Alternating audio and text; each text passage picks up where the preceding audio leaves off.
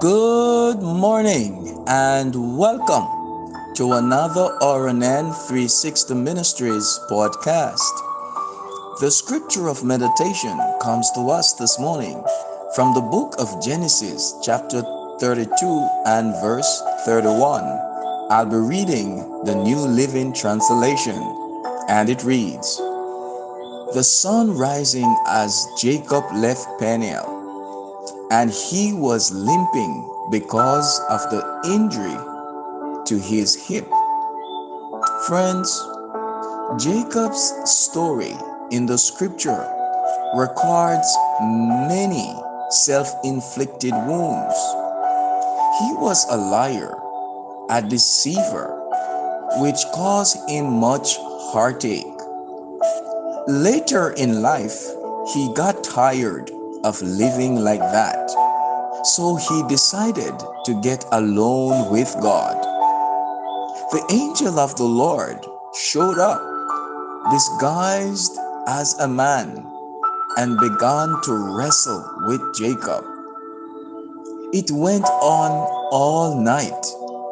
Jacob held on to him and said, I am not going to let you go until you bless me. The angel gave him his blessing, but after the struggle, Jacob walked with a limp. Friends, you can have a limp from a past failure or mistake and still be blessed and go on to do great things.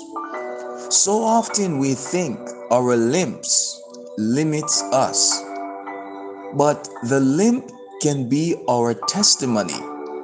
It can be a reminder of the pain, or it can be a reminder of the grace of God and what He brought you through.